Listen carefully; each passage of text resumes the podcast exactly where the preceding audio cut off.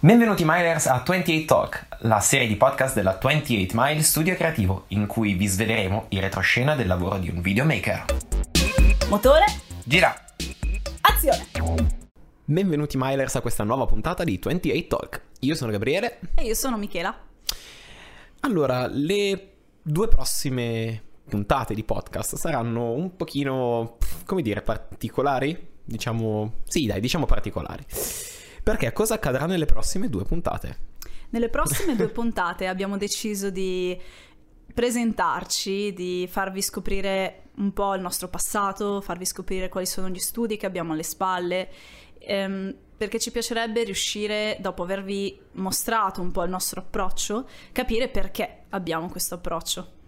E soprattutto che tipo di percorso c'è stato per arrivare a questa nostra idea di studio creativo, quindi tutte le conoscenze che abbiamo sviluppato nel corso degli anni di studio e di lavoro, ci piacerebbe condividerle un po' con voi, insomma, farvi scoprire un attimino chi effettivamente siamo, a parte due pazzi sclerati con i capelli colorati che si divertono a sperimentare tante cose diverse, insomma.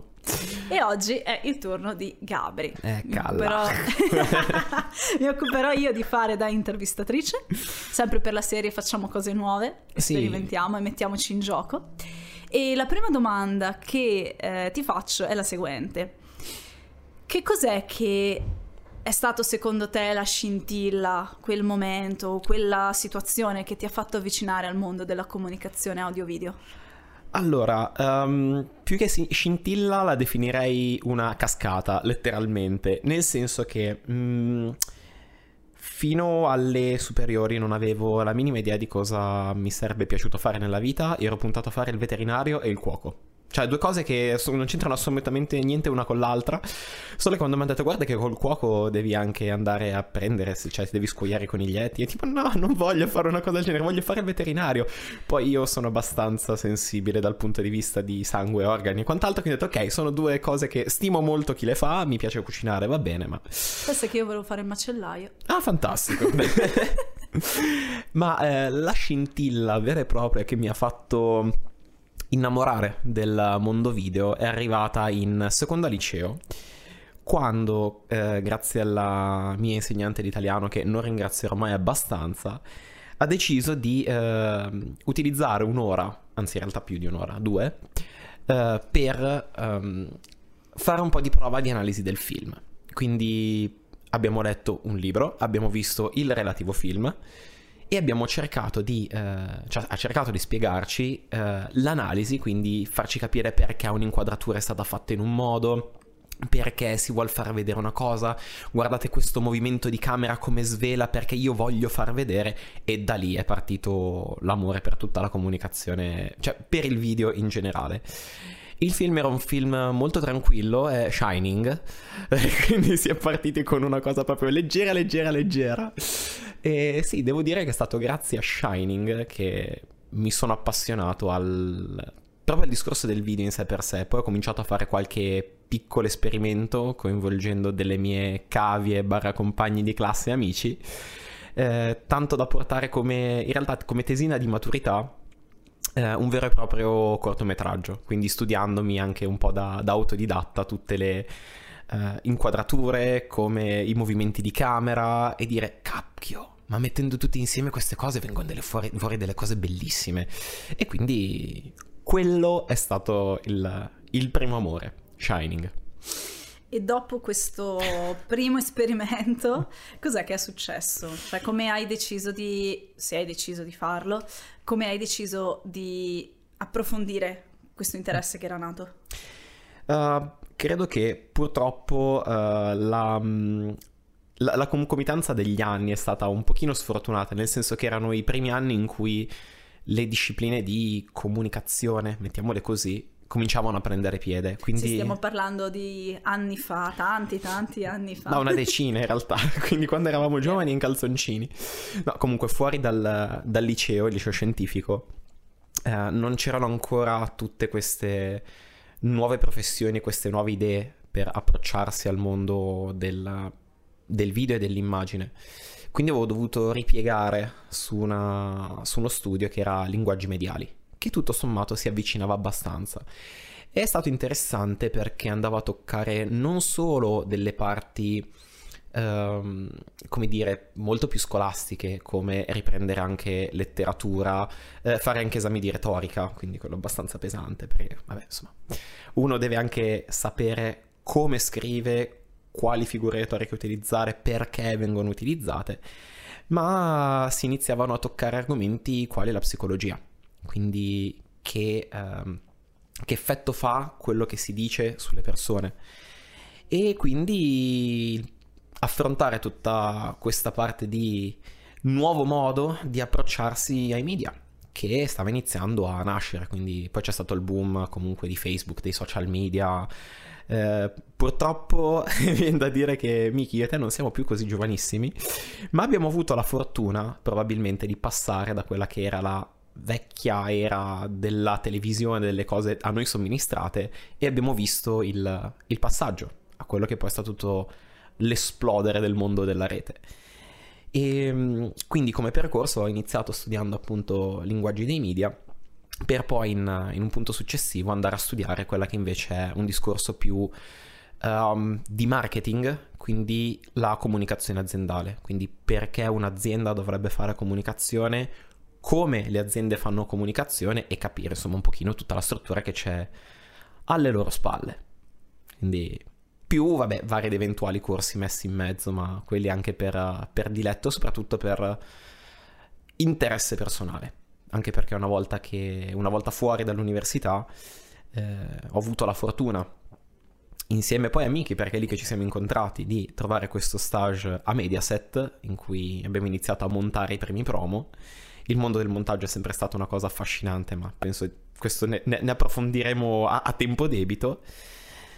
E da lì, insomma, le nostre strade poi ci sono incrociate. Ed eccoci qua.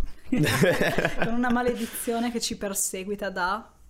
Ormai quanto tempo è che ci conosciamo nei due, sette anni? Sì, sette anni. Più o meno. Sette, e... sette, sì. Dopo i sette anni ci siano le crisi dei rapporti. Dicono? non lo so, ho sentito sta cagata. Eh. Allora, no, detto questo, tutte queste conoscenze che hai acquisito, diciamo, da un punto di vista scolastico, mm-hmm. Perché fino adesso abbiamo parlato di questo, sì. ehm, in che modo vanno poi a riversarsi invece nel tuo lavoro con la 28 Mile?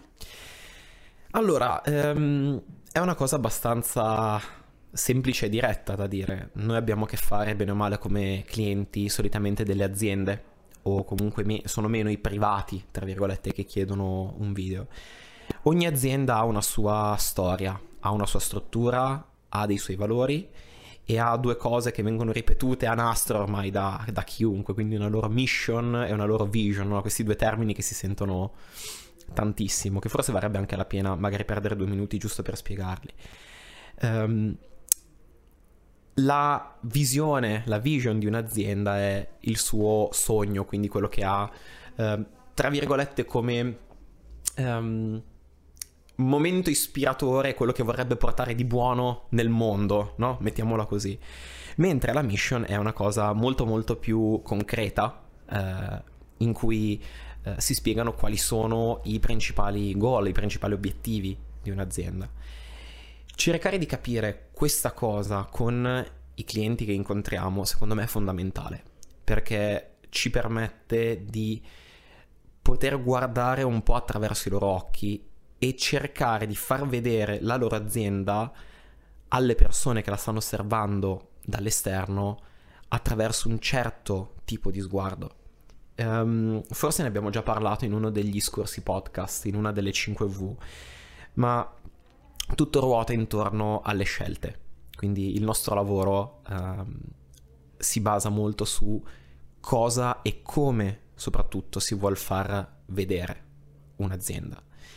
Eh, detto questo, en- subentra in parte la conoscenza ovviamente scolastica, il resto è in buona sostanza l'80% lavoro poi sul campo, perché alla fine si tratta di confronto e di chiacchiera con quelli che sono i responsabili, senza dimenticare che però c'è tutta una parte pratica. Quindi è bello discutere di valori e quant'altro, poi però bisogna mettere le mani in pasta, perché come, come step uh, ho avuto anche la, la, fortuna di fare quello che in gergo viene chiamato proprio il runner, quindi lavorare sul set, ma diciamo a livello più basso, quindi quelli che tirano i cavi, spostano le casse e fanno i lavori di bassa manovalanza, però sono figure essenziali perché senza di loro tendenzialmente un set difficilmente si muove. E la fortuna di avere un occhio scolastico e un occhio pratico probabilmente aiuta anche a eh, dal punto di vista organizzativo anche a chiacchierarsela meglio col cliente e già cominciare a pensare quello che potrebbe essere una giornata organizzativa di set e un effettivo, un'effettiva creazione di un progetto. Sì, diciamo che il fatto di aver provato in prima mano quello che sono le tempistiche, gli spazi, le difficoltà che si incontrano anche su un set, pur essendo tu una figura all'interno della 28 Mile che si dedica prevalentemente all'aspetto chiamiamolo produttivo, ma non vogliamo metterlo proprio in quei termini, diciamo più preparativo, ecco, mm. più che produttivo, e di copywriting, comunque questo ti permette di avere una visione più completa e quindi di trovare, secondo me, anche un modo di entrare meglio in sintonia poi con, con eh, la sezione che si occuperà di andare sul set. Mm-mm. Che poi, ripeto, la parte sul set è secondo me anche la parte più divertente perché uno comincia a vedere tutte quelle che sono le idee, le cose che si sono discusse a tavolino, che prendono fisicamente forma e spazio e rendersi conto che c'è tanto lavoro dietro da fare. Questo forse è una cosa che spesso non passa alle o perlomeno le persone che, con cui abbiamo a che fare magari non lo sanno, cioè non sanno che tipo di lavoro c'è dietro. Quindi c'è un discorso molto di pensiero, ma anche molto di azione. E riuscire a unire le due cose e farle entrambe uh, al meglio delle possibilità che si hanno, secondo me è una grossa, grossa soddisfazione. Quindi... Ma ricordatevi, bisogna passare tutti dalla cosiddetta gavetta, eh? dovete tutti cominciare a tirare i vostri cavi. Beh, insegna molto quello secondo me. Poi io sono dell'idea che dipende anche molto dall'ambiente nel quale, fai, nel quale fai la gavetta. Oggi sono dislessica, non ne vengo fuori. Eh, ma anche tu un po' di cavi li hai tirati o sbaglio? Ah sì, guarda, tantissimo. ma ne parliamo la settimana prossima di oh. questa cosa. Beh, non credo... voglio spoilerare niente. Ma credo che una tra le esperienze più divertenti forse del tirare cavi era stato quello da fare da aiuto cameraman per, uh, per, un'agenzia che si occupava di fare le riprese di Saturday Night Live per Italia 1. Quindi c'erano le giornate di set in cui venivano allestiti i piccoli set e i cameraman dovevano spostare tutte fisicamente le camere. La prima volta che mi ha detto ok monta questa telecamera, io prendo la monto e mi ha detto mi raccomando non, non agganciarci il triax, che è il cavo che collega la camera alla regia che c'è fuori. Sono cavi che costano sì, una fucilata. A parte il cavo che è andato se lo calpestano sono 1000 euro della testa del cavo. E già lì ho cominciato a sbiancare. Mi ha detto: No, perché se lasci la telecamera collegata e qualcuno ci inciampa, è una telecamera da 35.000 euro. Ne hai da lavorare per noi. E io. Guarda che adesso puoi montarla. Sì, ma ho paura a prenderla in mano adesso. Penso che una delle lezioni più belle che a me siano successe, faccio un piccolo spoiler magari, eh, magari tornerà fuori settimana prossima questa scena, è stata in uno dei miei momenti di gavetta, chiamiamoli così, il fatto di aver fatto cadere invece una telecamera con ottica annessa. E purtroppo l'ottica si è rotta ed era 1200 euro di ottica e quando sei giovane, inesperto e tutto quanto ti sembra difficilissimo e stai toccando delle cose che sembrano in oro, per cui sei lì che, oh mio Dio, cos'è questa cosa? Il panico è tanto. Però penso che una delle cose più belle che mi sia state dette proprio in questa circostanza è stato il fatto di dire se non fai eh, non si rompe mai niente. Il fatto che le cose si rompano è perché comunque stai facendo qualcosa, ovvio. Devi, pre- devi fare attenzione. Quelle cose continuano a essere considerate oro. esatto, la questione è esistono le assicurazioni per questo. Quindi l'importante è fare, poi che succedano, che accadano gli errori fa parte del lavoro. Se quante volte abbiamo rischiato di danneggiare cose, la mia camera è tuttora in riparazione, anche se lì non l'ho danneggiata io, però fa parte del, del lavoro. Se si lavora succedono cose. Sì.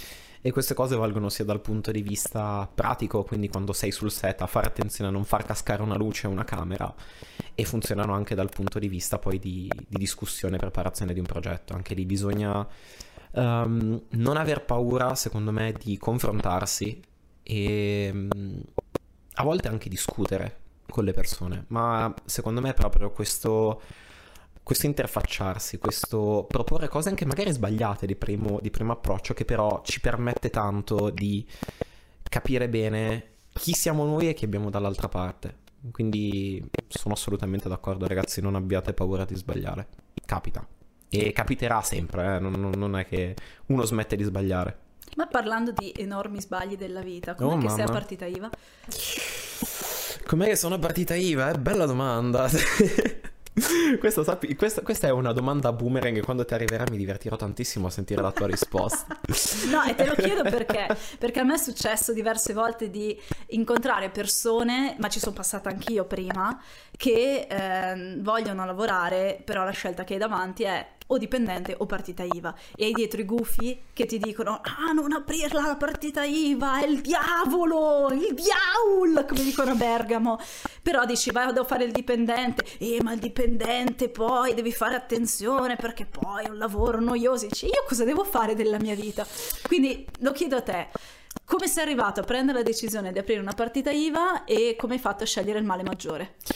Ecco, uh, sì, tipo per la serie ci sono persone che fanno questa cosa e altre che mentono, vero? Uh, allora, in buona sostanza è colpa tua. Grazie. Senti, no. mi prendo questa responsabilità enorme. No, allora, breve, breve, breve nostra storia. Dopo, dopo Mediaset uh, sta- c'è stato un periodo in cui io e Miki non ci siamo tra virgolette considerati perché siamo stati colleghi per quei sei mesi. Dopodiché mi avevi ricontattato tu chiedendo ma senti ho bisogno di fare un paio di riprese, ti va di darmi una mano? Al che abbiamo cominciato giocando, tra virgolette, e mi ha detto, eh caspita però dai, eh, si lavora bene, ah penso se iniziassimo a lavorare insieme. Aspetta, non è un'idea del tutto stupida. Mm, e da lì cominci a chiedere un attimo in giro a capire come si muove il mondo dei liberi professionisti. E ci sono tante cose, tanti pareri diversi che uno deve sentire. Secondo me, non, cioè, allora, permettiamo una cosa: il lavoro è lavoro in ogni ambito. Non c'è una soluzione giusta, soluzione sbagliata, il diavolo, l'acqua santa, il lavoro da dipendente, tutto rose e fiori. Anche perché Um, come esperienza personale, i miei genitori sono stati dipendenti per molti anni e poi l'azienda ha dato la possibilità di prendere una buona uscita visto che stavano ridimensionando il personale e allora loro hanno deciso di mettersi in proprio. E tuttora ogni tanto quando chiedo a mia mamma dico ma, ma non ti manca qualcosa del lavoro dipendente? Uh, l'unica risposta che mi dà è sì, lo stipendio fisso. Perché quello è il vantaggio magari dell'essere dipendente sei assunto, quindi hai il tuo stipendio mensile, a differenza di un freelance come siamo noi, che costantemente deve andare alla ricerca di lavoro. E quella forse è la parte più difficile. Dall'altra parte, però, si può dire che il lavoro da libero professionista porta molte soddisfazioni, perché hai la possibilità di scegliere con chi metterti a lavorare. E credo sia un lusso non da poco, perché quando sei in un'azienda ti tocca lavorare con quelle persone e quelle sono. Punto. E noi abbiamo la possibilità di scegliere. Abbiamo la possibilità di scegliere nel bene e nel male, eh, per carità, perché possiamo anche decidere che un lavoro lo si, mm, lo si declina, cioè lo si, non lo si accetta per svariati motivi. Possono essere motivi etici, possono essere tendenzialmente motivi di budget però è, diciamo che lavorare a partita IVA ti insegna tanto a conoscere forse te stesso e a valorizzare quello che fai. Dici ok, questo è quello che so fare, vale, vale la pena. Ehm, voglio giocare e voglio far crescere la mia piantina da zero. Con questo assolutamente non, cioè, no, non è un, un discorso denigratorio verso il lavoro dipendente, anzi perché proprio chi ha magari delle spiccate competenze dice caspita in un'organizzazione del genere io funziono da Dio. Perché no? E c'è molta gente che anzi diciamo forse beh adesso ultimamente non so come sono i trend se vanno in pari, in pari numeri tra lavoratori dipendenti e, e freelance. Però se uno ha delle ottime competenze e trova una buona azienda nel quale si sente valorizzato e vede possibilità di crescere assolutamente cioè. è bello parlare per utopia No, non è vero, dai. Ho la fortuna di conoscere un po' di gente che è entrata in azienda e sta crescendo tanto, quindi... No, per fortuna che esistono delle realtà così, perché nella media della gente che sento io c'è uno sconforto in relazione al mondo aziendale. Ma credo che quello dipenda un po' dalle diverse policy che hanno.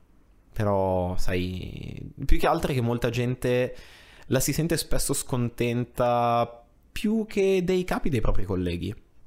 E quello che mi, ha sempre, mi hanno sempre detto, sempre le mie lezioni di vita passata, uh, è ricordati che parenti e colleghi te li trovi, amici e collaboratori te li scegli.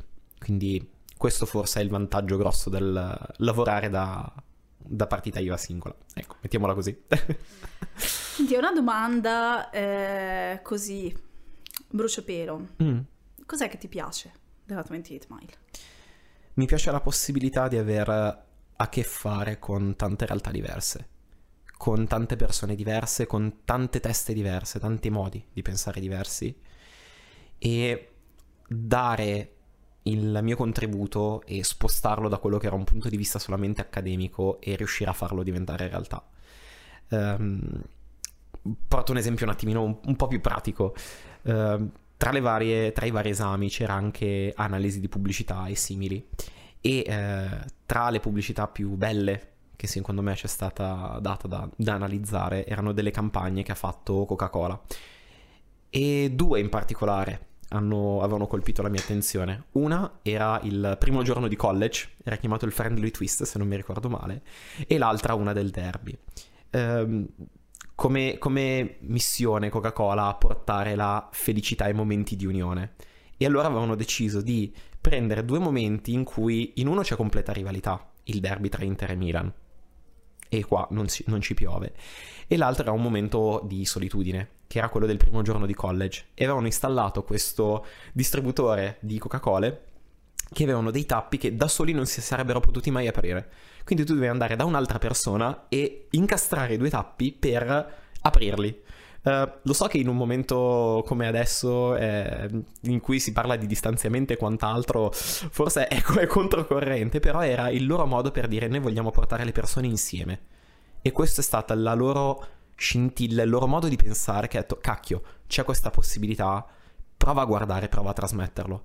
E questo secondo me è la cosa che mi piace di più nella 28 Mile, il poterlo fare l'altra che era quella dei, del derby Milan e Inter, avevano installato sempre Coca-Cola due distributori eh, ai lati opposti dello stadio e c'era il premi qua e praticamente il, il distributore dava una Coca-Cola ovviamente a un tifoso della squadra avversaria con delle webcam, quindi catturavano la loro attenzione. Questa rivalità millenaria che c'è, cioè, millenaria esagerato, eh, con questa, questa eterna rivalità tra Milan e Inter e i fan che si davano la Coca-Cola a vicenda, quindi portare le persone insieme.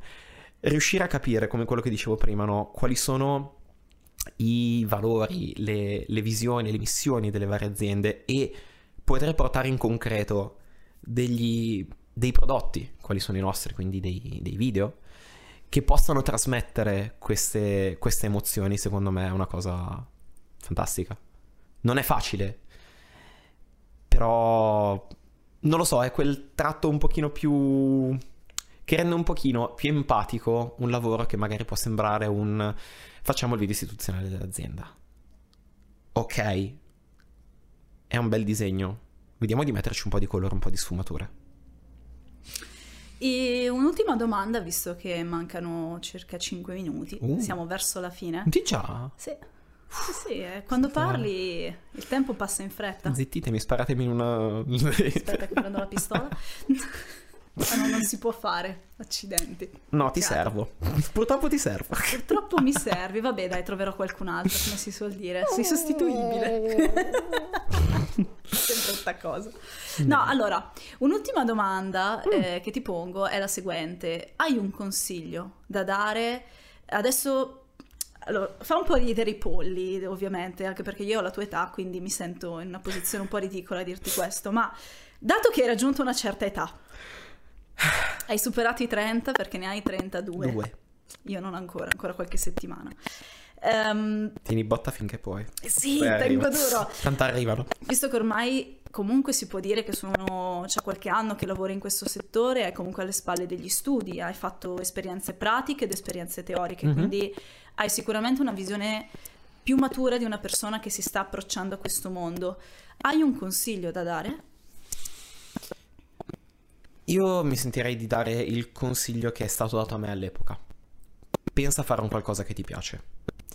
Um, perché fare, mettersi a fare un lavoro perché non ho altro da fare o perché non ne sono convinto, ma a prescindere dalle forti necessità che uno dice, ovviamente ho bisogno di guadagnare, fin qua ci siamo. Uh, mi è stato insegnato al pensa che cosa ti piace fare e impegnati per raggiungere il tuo obiettivo.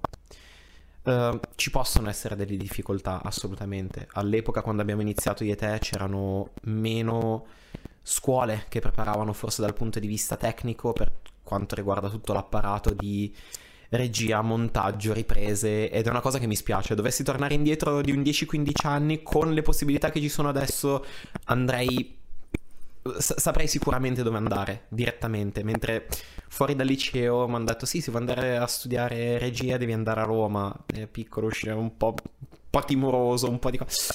Lì è stato forse una prima pecca, ma non, avete, non abbiate mai paura di dire ok, a me piacerebbe arrivare lì. La strada è difficile, quanto... sì, però impegnati, ce la puoi fare. E, um, il, il, discorso proprio di follow your dreams e quello che è diventato poi uh, la, la, nostra chiusura dei talk, ma in realtà è il nostro modo di, di vedere, quindi dream real, cioè sogna ma in concreto. Ci sono tanti piccoli step che uno deve fare prima di raggiungere l'obiettivo a piccoli passi. Se uno ha le gambette corte non può pretendere di fare un passo di 6 metri. Comincia a fare i tuoi passettini, vedi che la distanza si accorcia. Io credo sotto questo aspetto che una delle, delle lezioni più interessanti che abbia sentito sia stato il discorso che ha fatto Neil Gaiman, che è uno scrittore inglese. Uh, non mi ricordo adesso quale università, ma dove all'interno del suo discorso, sono quelli che fanno sempre alla fine delle università americane per sostenere mm-hmm. i ragazzi, eccetera, aveva proprio parlato di questo, cioè di dire, ha raccontato del suo percorso e dice, io ho una montagna da raggiungere, ogni volta che mi trovo davanti a una scelta, mi pongo questa domanda e mi chiedo, questa scelta mi porta, cioè andare in questa direzione o andare in quest'altra, mi porta più vicino o mi porta più lontano alla mia meta? E parlando di questo dice eh, ci sono scelte che io ho preso che potevano essere molto interessanti anche da un punto di vista economico, eh, ma scelte che opportunità che io ho rifiutato per il solo fatto che sentivo che mi stavano allontanando da quello che era il mio mhm. obiettivo. Quindi si potrebbe dire che ehm, avere forse ben chiaro anche dove si sta andando può essere utile. Mm-hmm. Beh, quello è difficile, specie perché ti viene chiesto quando sei, passami il termine, ancora un po' bambino, cosa vuoi fare da grande cosa vuoi fare da grande a 16-17 anni non lo sai. Cioè, a volte sì, qualcuno ha le idee già chiare. Però ve l'ho detto, io sono passato da voler fare il veterinario al cuoco a fare video. Cioè, in uh, un eh, certo senso segui bestie, cucini, Beh, abbiamo... tagli i pezzi, no, esatto, tagliamo pezzi, roba. mettiamo insieme. E alla fine cosa facciamo? Video di cucina molto esatto. spesso. Quindi. No, ma è, è, vero, quando tu hai citato Neil Gaiman, eh, io mi ricordo un video che ci hanno fatto vedere proprio a inizio corso dell'università il discorso che invece aveva fatto Steve Jobs, quello del famoso stay, stay hungry, stay foolish, quindi non smettete mai di essere curiosi perché è qualcosa che catturerà la vostra attenzione e magari proprio se siete ancora nel, nel, famoso campo delle 100 pertiche e non sapete cosa fare, dove andare a parare, cosa fare della vostra vita e cosa diventare da grandi, cosa che neanche noi ancora sappiamo forse, eh, rimanere affamati e tradotto in italiano veniva folli, in realtà il foolish, ma è, un, è, un, è un'accezione un attimino diversa. Non smettete mai di curiosare in giro, perché sicuramente troverete, si trova qualcosa e fortunatamente magari qualcuno con cui condividere questa, questa scelta, questa follia. e chi lo sa, magari quello che è un vostro provvisorio collega di stage diventa poi un vostro collega direttamente, vero amici? Che culo che abbiamo avuto è una nella grossa, vita. È una grossa minaccia, sappiatelo. Oh my god. Cazzate a parte, scusa, io devo ricontenermi con la questione parolacce. Um, Stupidate a parte, Sì. ehm, io Gabriele ti ringrazio tantissimo per aver condiviso con me e con eh, i nostri ascoltatori questa piccola parte in realtà della tua vita, Mhm. perché conoscendoti da sette anni c'è un un baratro in realtà lì dietro e abbiamo toccato davvero pochissimo, ma 28 minuti sono quelli che ci siamo dati esatto. e 28 minuti sono quelli che stiamo rispettando. Per cui, se, eh, cari ascoltatori, avete domande da fare a Gabriele, siete curiosi di saperne di più su di lui, eh, vi invitiamo a scriverci a 28talk, chiocciola 28mile.it, oppure possiamo dare anche il nome del profilo Facebook o queste cose? Sì, sì okay. dove lo trovano? Gabriele Passoni oppure Gabriele Chiocciola 28 mileit o Instagram c'è esatto, anche, anche no? Insta. sì però Instagram non sono più le mie così, eh. teniamole così so. va bene grazie di tutto eh, vi auguriamo tutti e due una buonissima serata divertitevi e Dream Real yeah. bye bye ciao a tutti